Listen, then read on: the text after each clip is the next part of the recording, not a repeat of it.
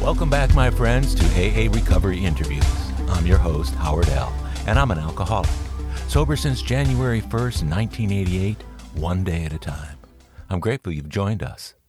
AA Recovery Interviews is the podcast where AA members from around the world share their amazing stories of experience, strength, and hope.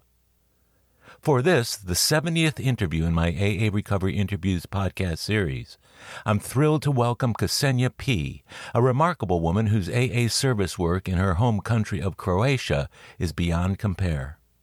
Though she grew up in a Soviet country that paid little heed to the disease of alcoholism, the rest of Ksenia's backstory is similar to those told by AA members in the U.S. She was raised in a culture in which alcohol is part of the social fabric and started drinking in her middle teens. Finding enjoyment in the bottle and the behavior that resulted from it, Ksenia lived through her share of abusive relationships, tough marriages, single mothering, and divorce, many of the same things encountered by other AA women I've interviewed. Like other ambitious and functional alcoholics, Ksenia still managed to carve out a successful career as a singer and actress in her native Croatia, the U.S., and other countries. Unfortunately, though inevitably, the disease of alcoholism interceded, prevailed, and destroyed it all. Barely surviving her bottom, Ksenia was providentially led into the AA program and reliable sobriety. That was 30 years and many achievements ago. But it was her unique abilities associated with service work that put a shine on Ksenia's program. She actively lobbied for and later volunteered to translate the Big Book and the 12 and 12 into the Croatian language. Such tools were simply not available to the fledgling groups in Croatia, especially before the fall of the Soviet Union. The books completed and her career restored, Ksenia made it her service mission to travel her country helping establish and support new and existing AA groups. To say that her service work has kept her sober, humble, and grateful would be an understatement. There are many Croatians who have been guided to sobriety by her effort. You're going to enjoy my interview with Ksenia. I do beg you to forgive the glitchy audio that Zoom's connection to Croatia provided that day. But it's still the content that counts, and hers counts a lot. So please welcome to AA Recovery Interviews my friend and AA sister, Ksenia P. I am Ksenia. I'm a recovering alcoholic. Hi, Ksenia. Thanks so much for being with me here today on AA Recovery Interviews. And this is a real special opportunity for me to get to know a woman who I first met at a meeting that takes place out of California. And I've enjoyed hearing what you've had to say in that meeting over the couple of years that we've been participating on Zoom. And I said, I just need to know more about this person, especially when I heard that you're actually in Croatia and you have been involved in a lot of service in Croatia that just impressed the heck out of me. And I, I just want to thank you for being on this on this podcast today. Tell me um, how long you've been sober and what your sobriety date is. My sobriety day is two to ninety two. 30 years of sobriety this month. Congratulations on that. Do you get a medallion or a chip in your home country? I know uh, uh, the, one of my sponsors managed to get that medallion from a friend from Slovenia. They brought it from Slovenia and gave it to me.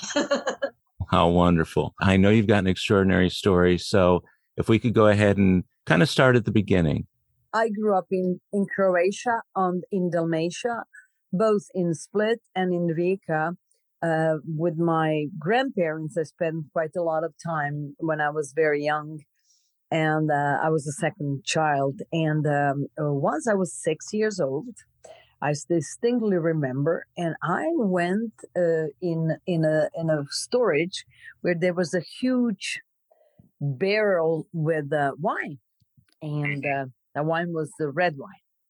And I came to that barrel, and it was a faucet actually on the barrel, faucet, like it's for the water. So I'm, I poured the wine in a in a glass, and they were looking at me, and I was six years old. I said, "Why you? What you looking at me?" I just ate figs. You know that you cannot drink water after figs. You gotta drink huh. something. I'm thirsty, so I'm not drinking water because you told me I'm gonna get diarrhea. So, so the people were watching six year old anyway. Um, then I was 10 or 11. Uh, I, my father was a sea captain and it was in Slovenia in Koper, uh, or, and then it was New Year and they gave mm-hmm. me just a, two sips of champagne.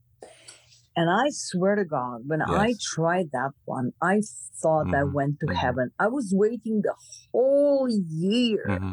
For the new year to have another two, three sips of champagne that they were giving us. So between six and 10, you were drinking wine? No, no, never. Water, water, lemonade, whatever, nothing. Nothing. But just for New Year, they gave oh, okay. me two sips for, uh, I was like 10, 11. Oh, okay. Two sips of, and I thought I went absolutely to heaven. then uh, next year for New Year, again, they gave me a few sips of champagne. Oh, God, heaven. Then I was 14, mm-hmm. and my dad brought red wine, very heavy red sweet wine called Malaga mm-hmm. from Spain. Mm-hmm. And I remember taking the bottle in my room and I remember drinking the whole bottle and the the the table in front of me was going like you know it was like a waves i was completely drunk and i uh-huh. wrote a poem by that time i was writing poems i was dancing i was acting i was singing i was just obsessed with uh-huh. being a performer right and at that time with the with that bottle of wine i wrote uh, a drunken poem, which is like, like, a, like a big surprise. Uh-huh. It was quite a good poem. Everybody praised me. And of course, I attributed that success to uh, the wine I drank. I uh-huh. continued uh, secretly asking mom for a glass of wine or something. I was 14, 15. Mm-hmm. So you didn't have to sneak it. You could actually just ask your mom for it. Oh, it was Croatia. It's mom or grandpa sneak in. And when I, then I was 15 and a half, I had the boyfriend, mm-hmm. 16. And then, you know, my father was a sea captain. So my mom was with two girls and she real didn't realize that at 15 and a half i got into incredibly abusive relationship i got a really abusive boyfriend mm-hmm. emotionally mentally spiritually physically I was basically raped and brainwashed almost every day of my life that I was no good, that I mm. was a fallen woman because I'm sleeping with somebody out of the marriage, mm-hmm. that I'm not good, that I'm stupid. If I become an actress, I will be a whore. I was every day hit, beaten, whatever. And the sex uh, was to me as interesting as eating glass. So that was my first year. At yeah. that time, when I was with this abusive boyfriend, my mm-hmm. mother didn't know that I was scared to death to say anything about that person because he threatened me. He threatened my life. He threatened my parents. He threatened my sister. I was re- living in fear. When you're 15 and a half, 16, then you believe that that's what relationships are. I would go in his house and then mm-hmm. um, I would have a dinner with his sister and mom and dad. Mm-hmm. And by the way, his dad was also abusing with his mother, uh, beating her and so on. Anyway, so it was like a normal thing. It's not like uh, my parents never raised voice. Uh, they knew nothing what was going on with me. And then I started having a glass of wine or two glasses. I, I realized when I have two glasses of wine, then I can survive that horrendous uh, sex situation later on a little bit easier. Mm-hmm. Uh, then it was mm-hmm. more and more, and uh, but I was a very good student. But at that time, the abuse got so intense that I was basically losing my mind mm-hmm. because I wanted to be an actress. I wanted to go to Academy of Dramatic Arts. And he stopped me when I was 18. He virtually stopped me physically I was afraid uh, for my life. Mm-hmm. And then I started drinking really because when I was drinking, I was very brave. And I would tell him that I hate him and I, I'm going to leave him. And the alcohol and this abuse went hand in hand. Mm. And my alcohol intake escalated. And then finally I was 20 and I decided dead or alive, I'm going to be, go to Academy of Dramatic Arts to mm-hmm. uh, preliminary exam mm-hmm. and I passed. There were 220 people. There were four girls accepted, and I was very happy and proud. And he came with a gun to shoot me. And I told him that he can kill me, but I'm not going to go back to him. And my mother finally called the police. I was 21 by that time. Were you actually married to him at this point, or? No, no, I was not living with him. I was my boyfriend. Uh-huh. I was in prison. He no. picked me up at 7.15, took me to school at 8, picked me up at 1.15, and came back to pick me up at 6 p.m and bring me back by nine o'clock when I had the curfew. I was a good girl. A good girl in a bad situation, right? Yeah. It was forbidden for me to go by myself to town, you know, uh, for three years. He was to me really, uh, I was completely abused. I did not understand that that's not what relationships should look like. Did you have anybody to talk to about it? Oh, I was scared to death. He threatened me, and he. I had to say to everybody, "I love him. He's my boyfriend." I never mm. talked to men.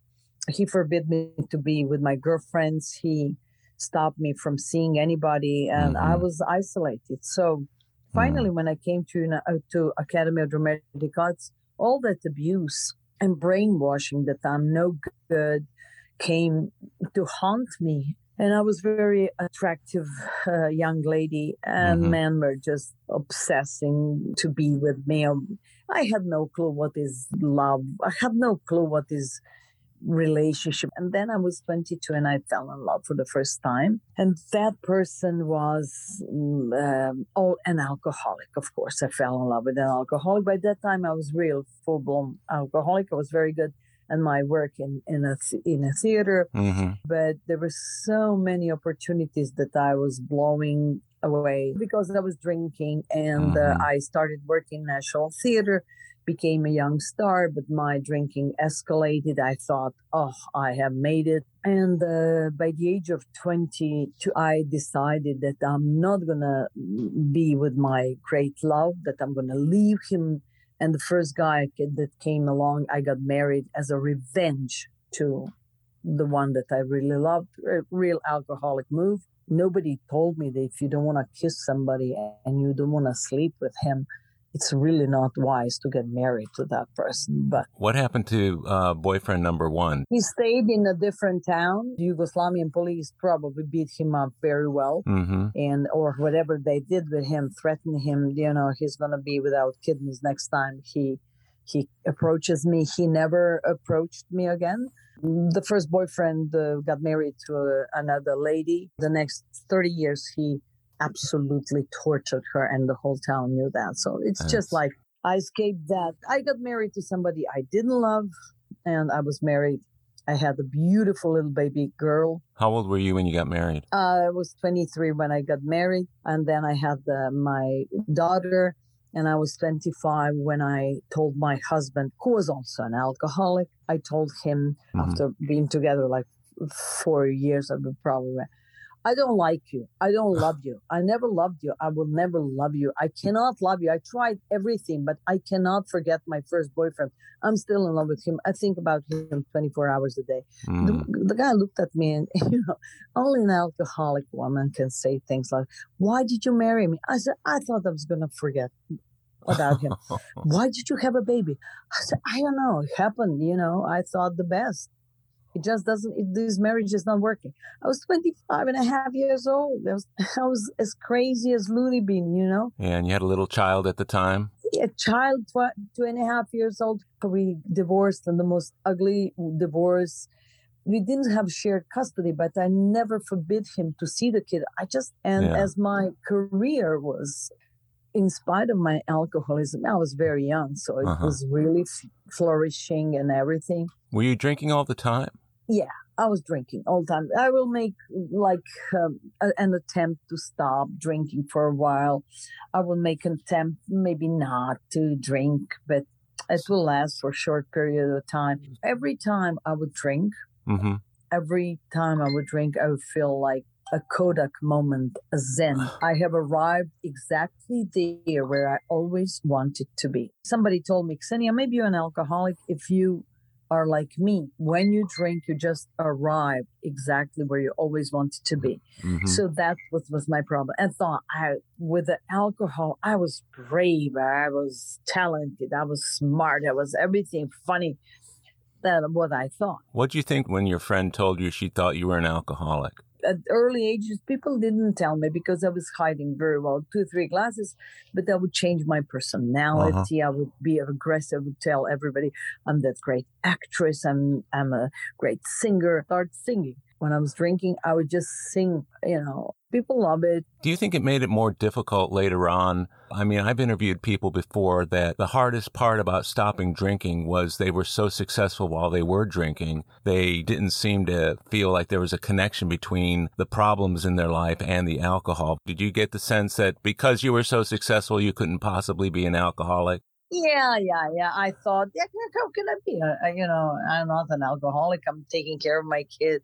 I'm taking care of myself. I, I live in this beautiful part of town. I uh-huh. uh, never embarrass myself anyway. Get drunk. Like mainly, I was drinking solo drinker. You know, mm-hmm. like I would hide my drinking, mm-hmm. and then um, uh, my career was very successful at that time. I, I was like uh, full of myself. And I thought that my, especially my singing, is completely dependent on the alcohol because it gave hmm. me so much courage. So hmm. I got uh, divorced. Uh, and then five years later, I met, uh, I was shooting a movie, a co production with mm-hmm. United mm-hmm. States. I madly fell in love with John. Mm-hmm. I madly fell in love with him, and he madly fell in love with me. Oh my God. Uh, uh, at that time, I really controlled myself. I would drink two glasses of wine and try to behave myself mm-hmm. because I was not a fallen drunk at that time. I was just incredibly hurt abused person. How old were you at that point? 31. So you were at the peak of your career at that time with singing and acting and yeah, yeah. I was that year. I got parts in families. We got engaged in in Venice, and mm-hmm. we took my kid. Her father was not crazy about it, but he was a drunk and he was making scenes. So I thought in my heart it's the best that my daughter uh, lives a normal life, which I wanted for her, a normal mm-hmm. family life mm-hmm. in the United States. And we took off. We got married in Tokyo mm-hmm. and uh, we went to New York to celebrate our marriage. It was all days of wine and roses, you know, champagne, yeah. champagne, champagne. I was drinking more and more. And then it was hard to hide. You know, alcohol was my drug of choice. Uh-huh. After five months of my marriage, my husband smoked a first joint of marijuana and mm-hmm. probably took some cocaine and I never ever saw a person that I got married to again. He mm. turned into terrible drug addict and I started drinking more and more. I was just out of my mind. He was just a pothead, like just a pothead. Pothead from morning to evening. I couldn't stand it. He was absent, and so was I. Even with a small amount of uh, alcohol, I would turn into maniac uh, uh-huh. because I was upset because I saw the truth. And then he couldn't take my obsessive uh, behavior. He thought I was crazy. So he left me and the child. That was the worst point of my alcoholic drinking. And he told me that I can go and live with my daughter anywhere I want to. That evening, my um, my drinking was amazing. So it was the worst moment of my life. Had he asked you to stop drinking, Ksenia? No, he I was not drinking in front of him excessively. I was just behaving like mad woman. I would have two, three glasses and I would go out of my mind. Your behavior was getting in the way. Yeah, I'm really allergic to alcohol. So he left. My daughter, seven and a half, and my husband sent me a letter where he is telling me that he cannot take this abuse anymore. That yeah, I'm talking horribly, horrible things that I'm, you know, paranoid about, and that he cannot take this anymore, and that he will support me mm-hmm. wherever I want to go.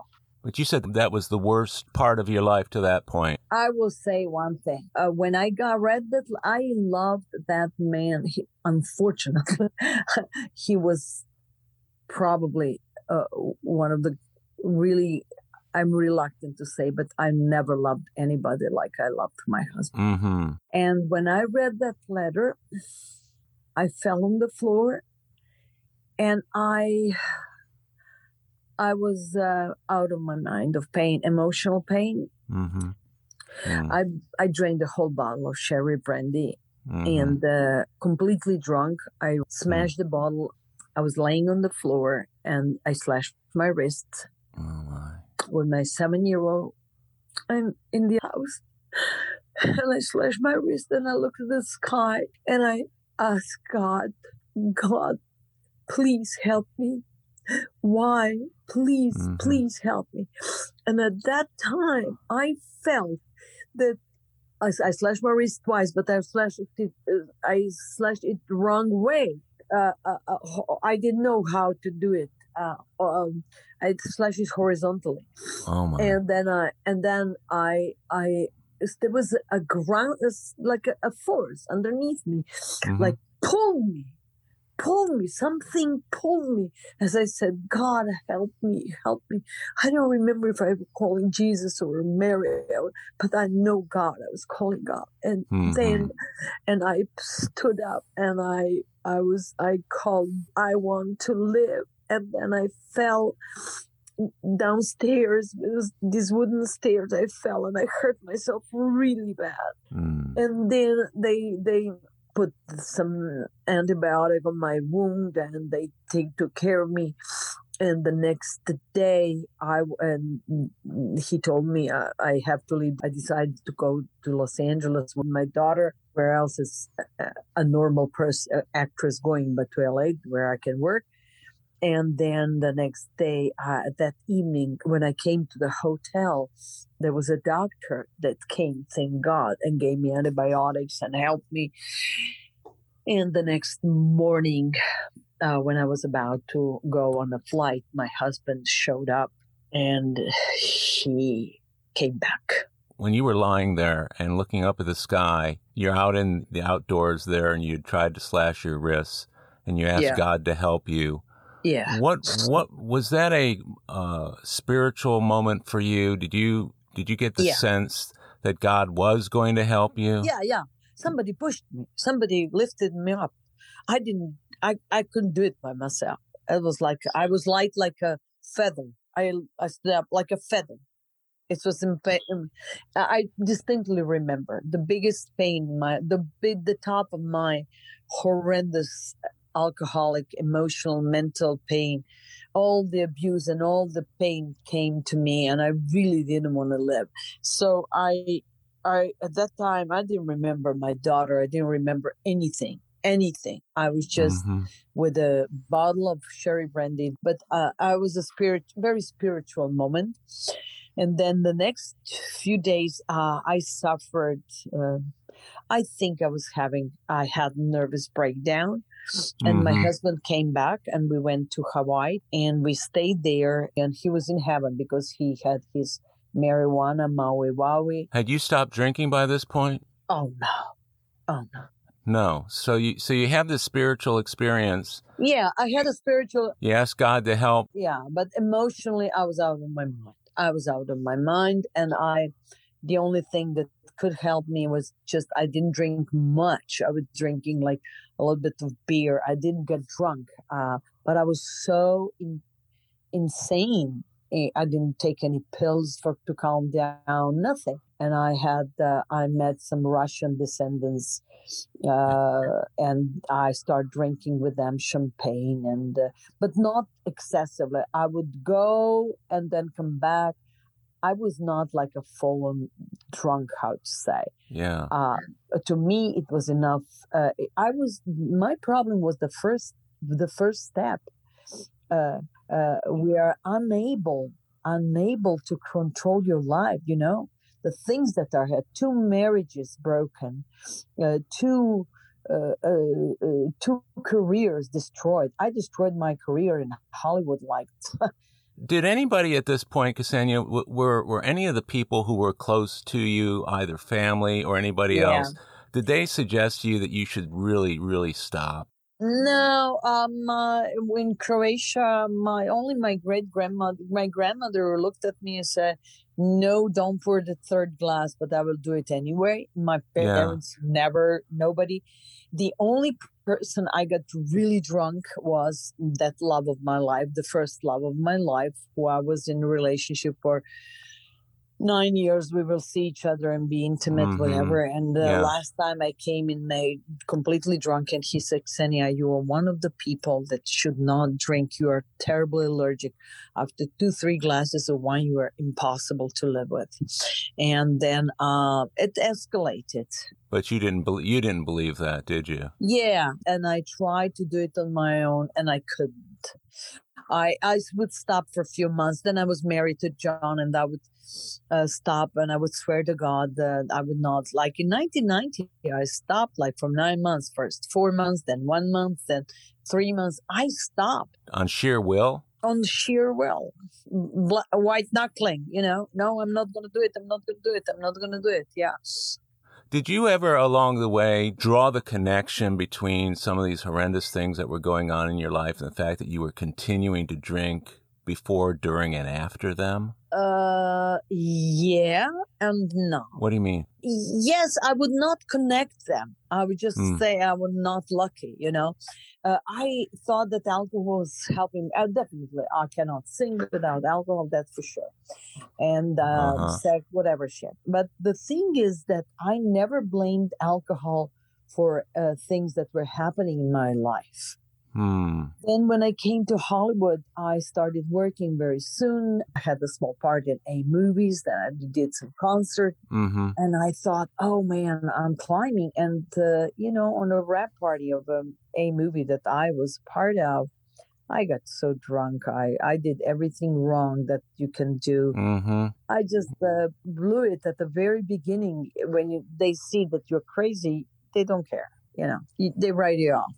So, yeah. um, and I didn't know that was happening. So you were functioning all right, drinking the way you were drinking? No, at that time, I came to Hollywood 1987, 88, 9. Yeah. Uh, at that time, I was already, you know, I was an alcoholic it's not two, three, five, ten glasses of wine. I was sitting yeah. in the Dan Tana and talk to the to the famous people, and I thought right. I made it. I'm just around the corner, whatever. You know, obsessed with with the fame, obsessed with bullshit. And then in '90, I decided to divorce John. Uh, by that time, I already have gone my merry way. I was going out. I had a very good girlfriend that was helping me break my marriage and but you're still drinking. Yeah yeah. I was still drinking. Marriage was falling apart. We were talking about you're getting divorced. Uh, you're 1992 you're drinking more than ever. I wanted to ask you a question though regarding that nine months that you stopped. First of all, why did you stop? Because I knew uh, in Paris in eight, 1983, I knew in my heart for the first time I admitted to my then boyfriend. I told him, uh, I have to admit that I'm thinking all day long about this bottle of Beaujolais. I did admit in 1983. I tried on my own so painfully to stop many, many, many times. But in uh, in in Hollywood, when I came in Hollywood, I uh, it was so connected this alcohol with my professional success, this drunken insanity. And then what happened in my life was war in Croatia. And that woke and that woke me up. And um, what year was that? 1991. And uh, during that time, I just uh, so painfully tried to stop on my own, and it wouldn't work. Hmm. And it wouldn't work.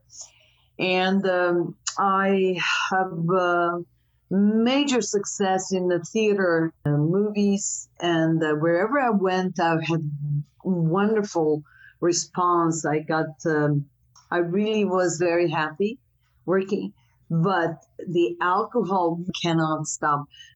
And then my a friend of mine, I don't know who, he told me it'll be nice, you know, Ksenia, if you want to be an actress and a singer, you should really different live, you know, more dedicated to that. No more booze, no more going around.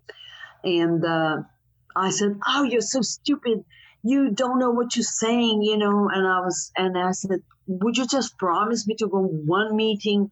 I said, "Okay, I'll go. I'll go." So I went to the meeting with my friend Don, and Clancy was speaking. oh, in your first meeting, Clancy was speaking. Yeah, yeah. And I said to Don after the meeting, I said, "Don, you are so right this alcohol is so dangerous.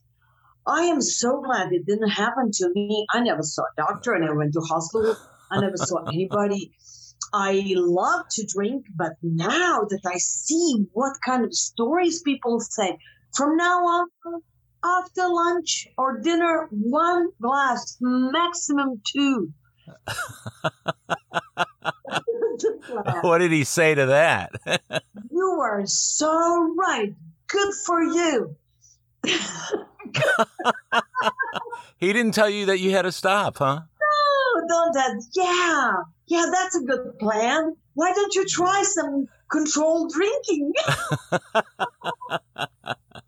so at that time, I was engaged and uh, we came to Boston. Everybody was there. All the family gathered together. It was Shabbat dinner with everything. And I knew I cannot drink more than two glasses of wine. And then the worst thing happened. They have a wine cellar right next to the kitchen with millions of bottles of gorgeous wine. I was shaking.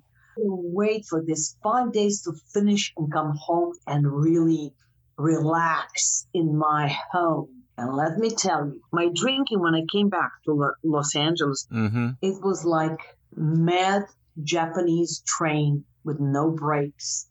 That mm. how I felt for next two months. At the end of January, it was my daughter's birthday, 25th of January. Mm-hmm. And I swear to God that I was not going to drink again.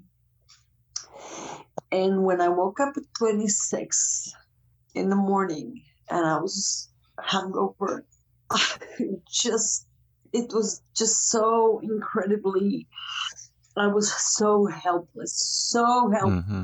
And I continued to drink for next six days. And then on the on the first, I think in the evening, my friend Mark came and he looked at me and I was painting the furniture black. Mm. Actually, I want to say one thing so everybody knows my experience. We are going to Roberta Flack concert and I order juice. It was one day before my last day of drinking.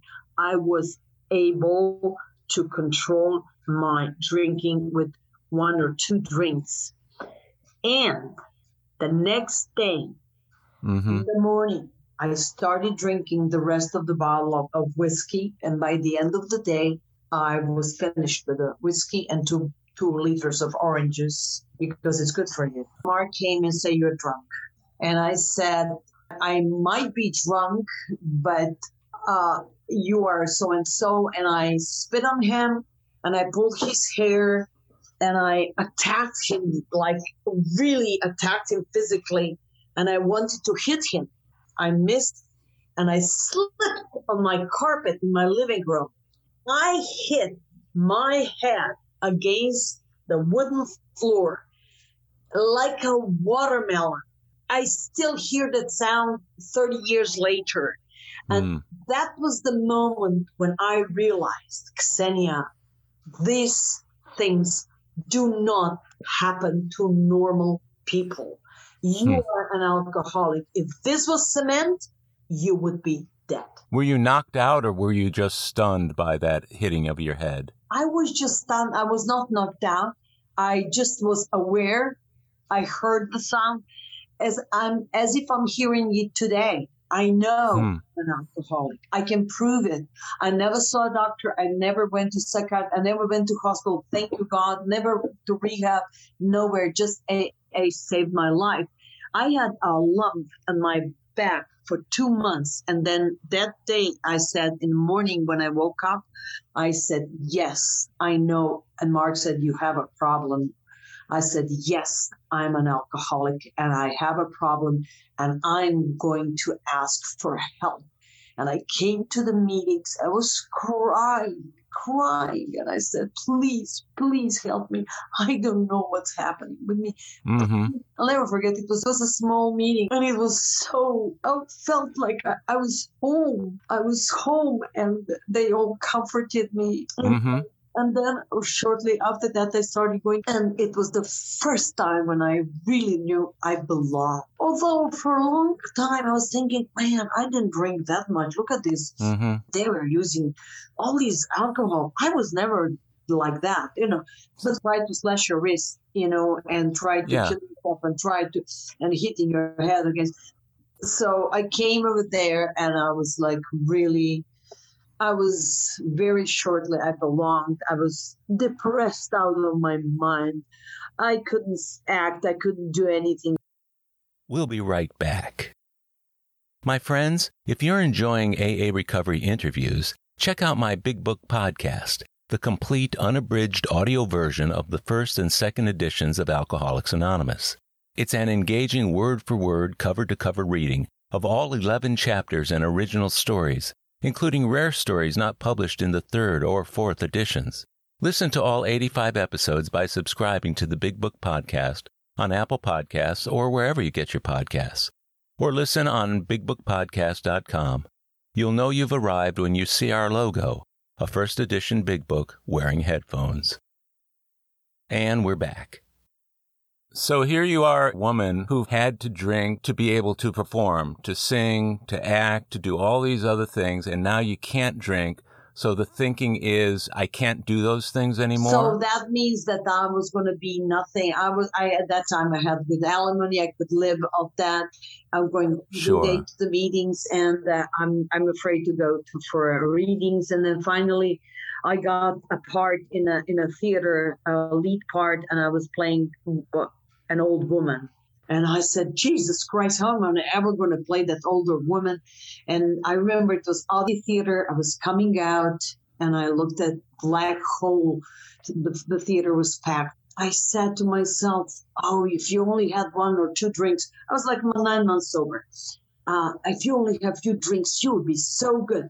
But with no drinks, uh, look at this. You're going to come out. You're not going to be funny. You're not going to be anything. Mhm. It's all going to be nothing. It was the, my first performance. It was in September, and I got sober um, in February. Yeah, anyway, about eight months sober. So I come on the on the stage as a mother-in-law, Mhm. and I start talking, and I saw the audience laughing like never in my life. I saw the connection. I saw it was amazing. I said, Jesus Christ, what's going on? Why are they laughing? Like, why are they laughing? like crazy maniacs. The whole, I was a star. And the critic, uh, somebody wrote, Ksenia's mother-in-law steals the show. Oh, and that was the beginning. And then I, my career really was going very well, but um, uh, uh, at that time I found out that Croatia has no that Croatia has no Yeah. books. And then I found out why in the world I ever graduated University of Economy and Science Department of Languages. I was certified uh, Inno correspondent foreign Inno correspondent of foreign languages. Mhm. I translated chapter five. I sent it to New York and I said, if you can give me the, the honor to translate the big book in uh, Croatian, my sister is going to help me to be new Croatian. It was uh, Uh-huh. 1994, I think. They loved my translation and they allowed me. And then my sister, who is a teacher of uh, English and German in, in Croatia and knows Mhm. very well the new Croatian language, helped me to translate the big book. Then I myself translated 12 and 12. I went in Croatia in 1992 after nine months of sobriety. It was the war. I went to Croatia. It was war 92. Nobody was there of AA. I couldn't find anybody. They said, they told me there is a priest in Croatia who knows of AA in Zagreb. I Uh-huh. couldn't find him. Then uh, four years later, I went back to Croatia in 1996 when war was over. And then they told me that the priest who was familiar with AA went to Slovenia mm-hmm. and took vow of silence. oh no. Was he sober? And by the way, at that time, I somehow uh, didn't connect yet with the English speaking group in Croatia that was already there from some Americans that were living in Zagreb. In 97, I found out there is a doctor who knows of AA. I found the American group. And uh, by that time, in 1997, I think uh, New York printed a big book in Croatian. I took it mm-hmm. in 1998 the first meeting in Croatian language. There were four of us, and uh, and that meeting mm-hmm. in Osijek started uh, 4th of October 1998. Was the first Croatian meeting in Croatia with Big Book in Croatian. Wow, how marvelous to be at the very first meeting in a country. What did you do in your early years of AA to prepare you to be of such service?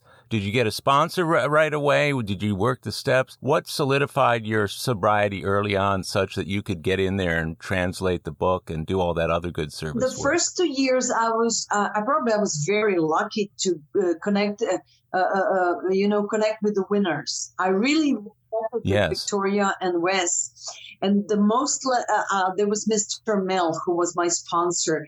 There was another woman, Randy. I immediately have a sponsor and then they but but but, but they were, when they were talking about the steps and and traditions to me it was like chinese i, I did not know what were they were talking about it was so boring mm-hmm. but i did it anyway then after two years with Mr. Mel, who was trying to help me, he was a man 30 mm-hmm. years older than me. He was kind and loving and sweet, probably father I never had, very protective. And he said to me one day, I'm going to take you to Claire S. And Claire is still alive. It's a circuit. Mm-hmm. Claire had about 30 women, and nobody ever went out as much as I know. My sisters, and I probably hmm. the youngest. Claire was uh, an angel, a light of my life. I mm-hmm. loved her more than than anything in the world. I adored her. Uh, she taught me how to be a mother. She taught me how to, and everybody was successful who was, you know, there. And we did book study there was one guy I really liked, and to impress him, I started doing GSO. mm. Just like I was, uh, I connected with New York somehow, and uh, I slowly but surely I understood that the grace of me translating Big Book and 12 and 12 is bigger than anything I did in my life, and that I was not born in Croatia by chance. I have to go to Croatia for substantial amount of time to carry the message. It's not like you can come, hey, here's the book, you know, carry the message. Yeah. And God thought that in Croatia, for me in Osijek, should be the most amazing member of AA called Terence. Mm-hmm. Most wonderful person, just like a, a epitome of 12 step, just something gorgeous. He was having meetings with the group before, but he only spoke Croatian English. Terence was the one who started in Osijek uh, meetings in the north uh-huh. of Croatia. And if I wanted to go from Split to, to Osijek, I would go 14 hours by train I come over there have a meeting, spend two days with the boys and the girls, and then come back. Within a year, he had hundred members of AA, mainly sober. He helped so he was one in the world.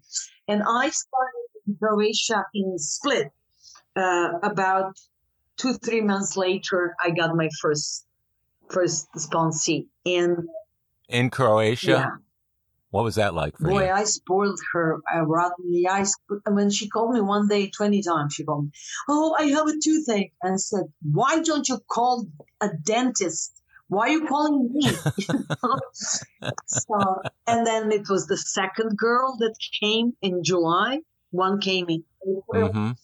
Uh, and then her sobriety day was in June, the other in July.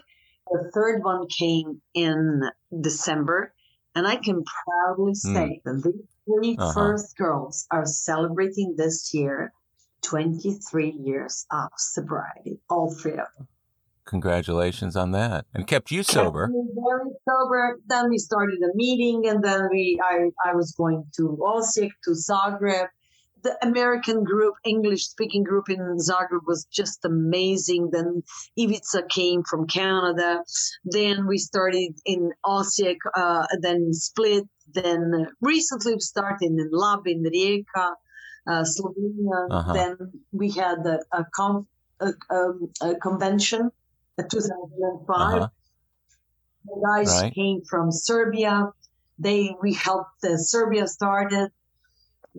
Basically, it was like a snowball. It was like a snowball. And today we have 40 meetings a week in Split. We have meetings in Rijeka. We have meetings in Zagreb, meetings in Osijek.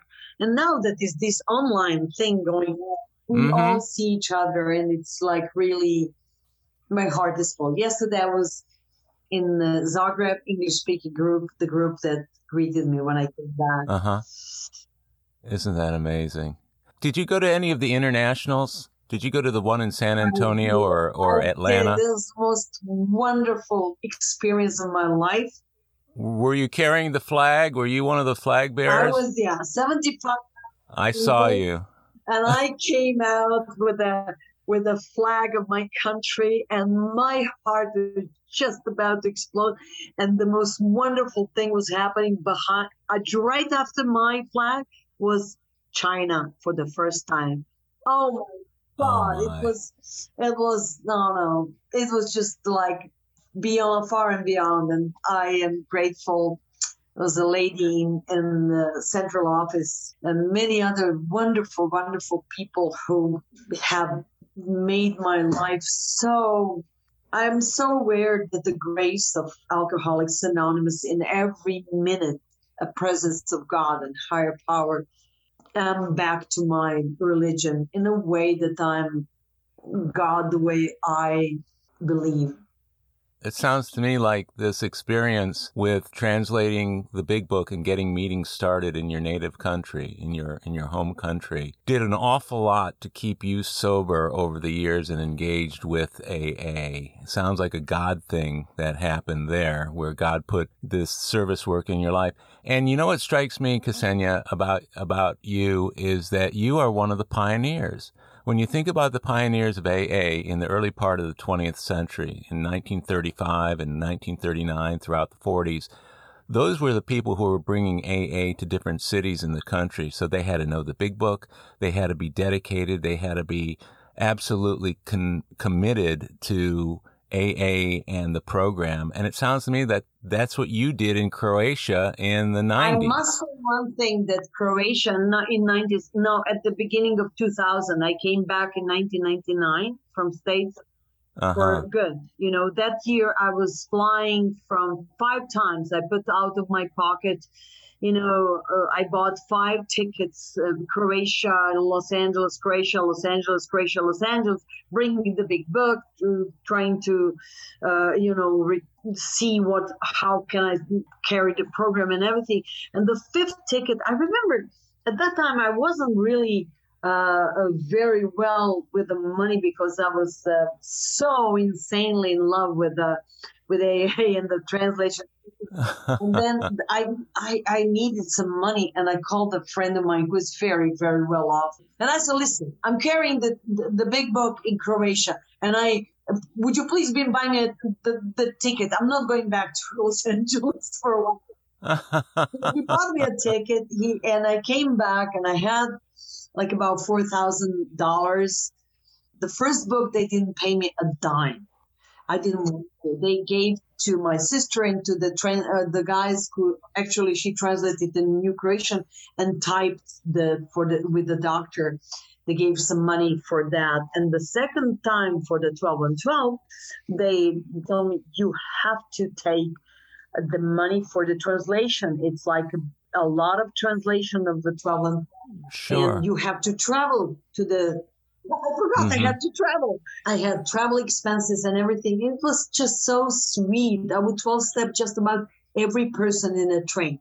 So a year later on, into my AA insane work in Croatia, Terence tells me, Ksenia, AA is not going to feed you. You got to do your job. You got to work. right. I made uh, that year. I created with my crew and in the National Theater a performance called Marlene Dietrich. It exploded. It exploded. It was performance that I, when I heard the applause and standing ovation at that after that, and I, I just couldn't. I knew it. It was God, higher power awarded me for my 12 step.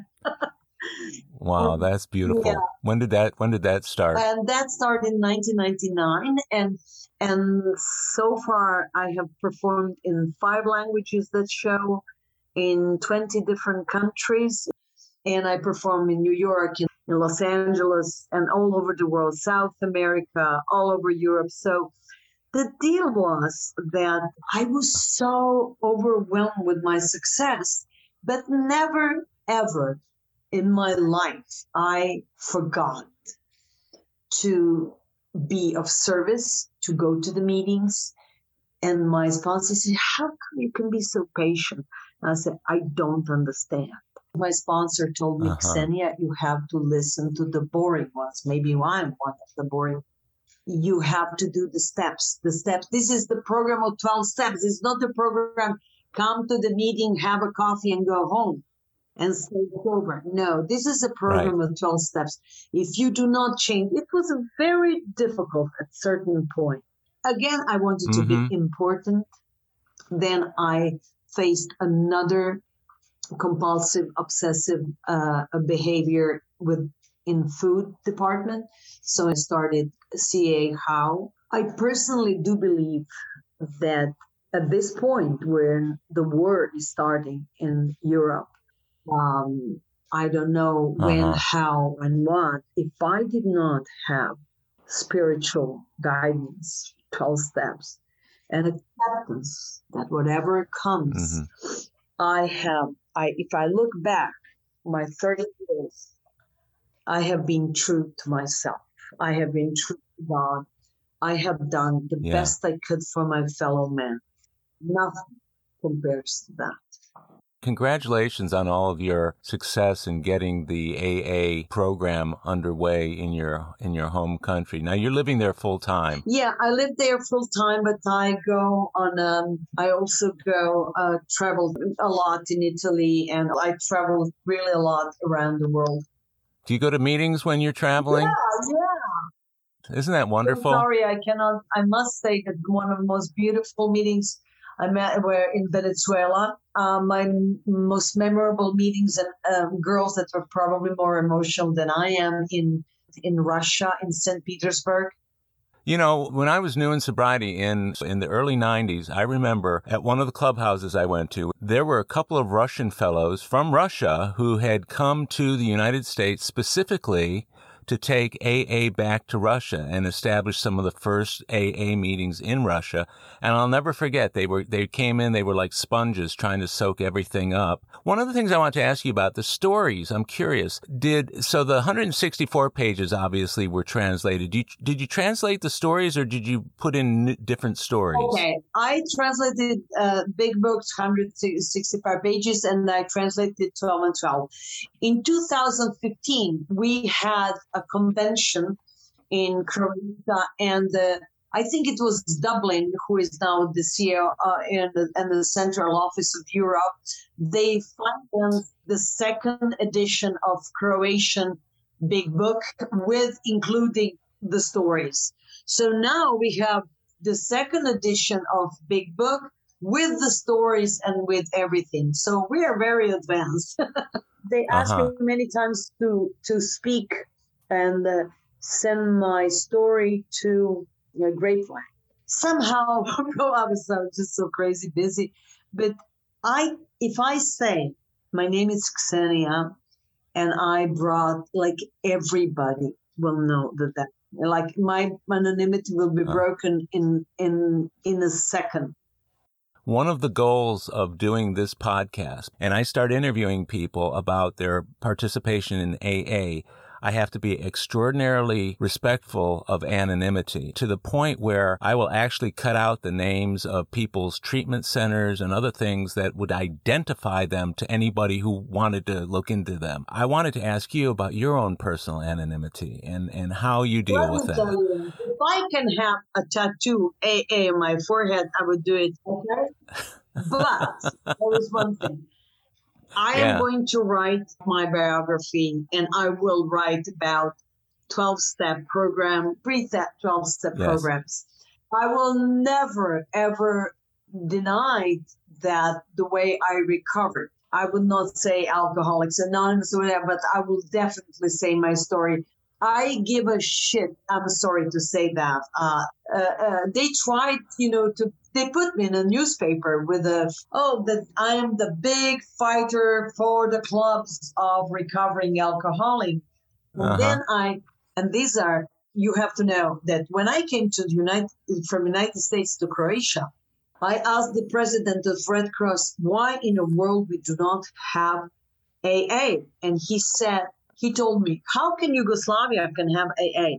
Ksenia, it's based on God, on higher power instead of firepower, put family mm-hmm. and anonymity. No, no, don't drink. It's not good for you. And change according to the communist plan, which you cannot rely on higher power and God, but on your family, your mom, your family. I've never seen in such meetings so much abuse. You will not believe it. Families come and then the the husband said, "You cheated on me. You were whore. You this and that." And the children listen. It's it's insanity. So that was what I found when I came back.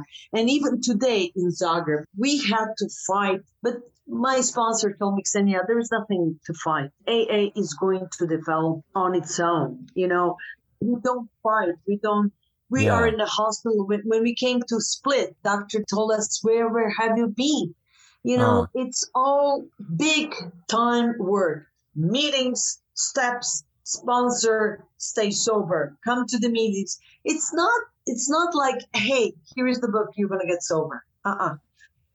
I get that. In Russia, in the communist uh, countries that you know of around there, does the big book, is there no mention of higher no, power? No, it's all the same. But the one thing I heard of Russia, there are wonderful people in Russia. There is a guy who is traveling every week, 18 hours from village to village, carrying the message. They were so dedicated. Most, oh, I met the most wonderful, dedicated people we have here such a great support from Damien from Slovenia. Slovenians came to give us hand. In Temishvar, there is for 40 years already, more than 40 years, there is AA. You cannot imagine what the pioneers would have. Yes, they, most of them, many, many groups tried to change the traditions, and adjust, not do the steps. But in the long run, you pay, yeah. you know? You yeah. don't stay sober. So the basis the, under which you got sober in the U.S. was the perfect platform from which you could help build Croatian AA. Yeah.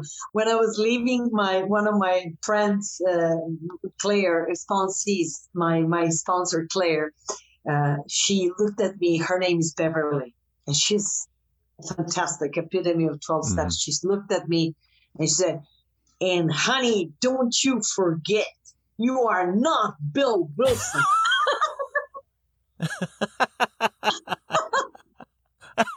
if I'm proud of anything, I never made myself president important. I know I respect Clancy for all his work. I went to many meetings, but I've never made myself. Mm-hmm. I'm one of the members. I stayed one of. Even today, I have great sponsors. They are light of my life. Uh, I'm grateful to God. I'm grateful to whatever happened to me. But the grace of being in yeah. AA, being able to participate in a first edition translation of AA book, carrying the both books, uh, it's priceless. Yeah, and that's a real godsend to the people in Croatia, to the people in AA, to people like me who are absolutely amazed by the humility, the newfound humble nature that you have by virtue of doing this incredible service When work. I came to AA, I was everything but humble. I was arrogant, a self-possessed, uh, uh, uh, egotistic, insane actress. I never thought of anybody. I- I didn't want to talk to anybody who was not important. But one thing I want to say, my sweetest memory of AA at the very beginning, I'm Mhm. at the train station going to Osijek, 14 hours ahead of me. I'm translating 12 and 12. And I have my book, and there is on a, and right next to me, there is a purple in the face, a red, drunk, last stage alcoholic in a red sweater with some white feathers. He had, he slept in some chicken house. I don't know.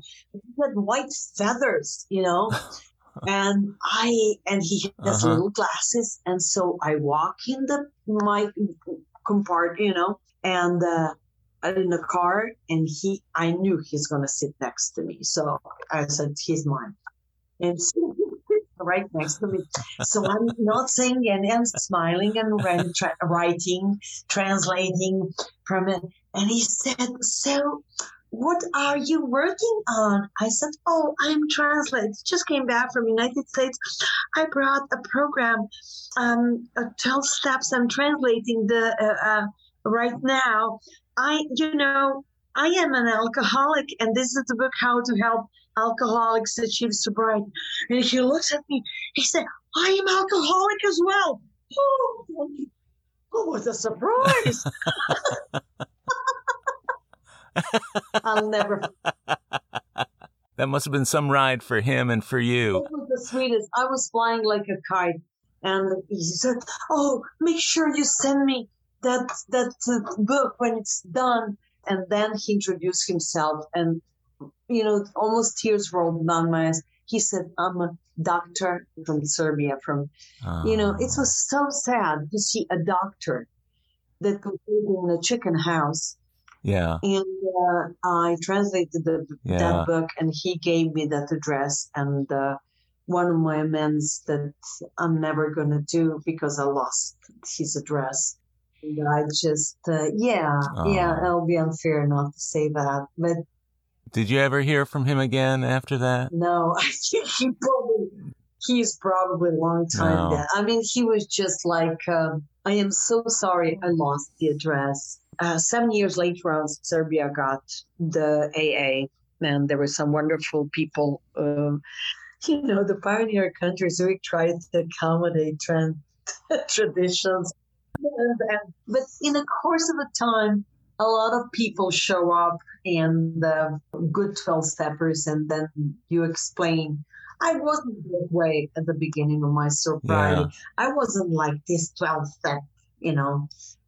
You've worked at it over the years. And the beautiful thing about your story, and I'm glad I was able to speak with you like this today, because a lot of times when people tell their story in front of a group of people, they focus on certain parts of their story that are, you know, uh, most entertaining or most meaningful. And then there are lots of parts of their story, especially for someone like you who's been sober 30 years. A lot's happened since you got sober and today. And something like this is really, really big and has, it has helped facilitate a big change in a lot of people's lives who've gotten AA in Croatia. And I feel really honored to have been part of finding out about this and letting other people in the world know about this. There might be somebody in Croatia who listens to this podcast who says, I know that woman. Now they won't see your picture. They won't know your last name because I keep the last names out, but they will know that you are a person of service to AA and that AA owes you a debt of gratitude. Perhaps that matches your debt of gratitude. That's why at the end of every podcast, I say,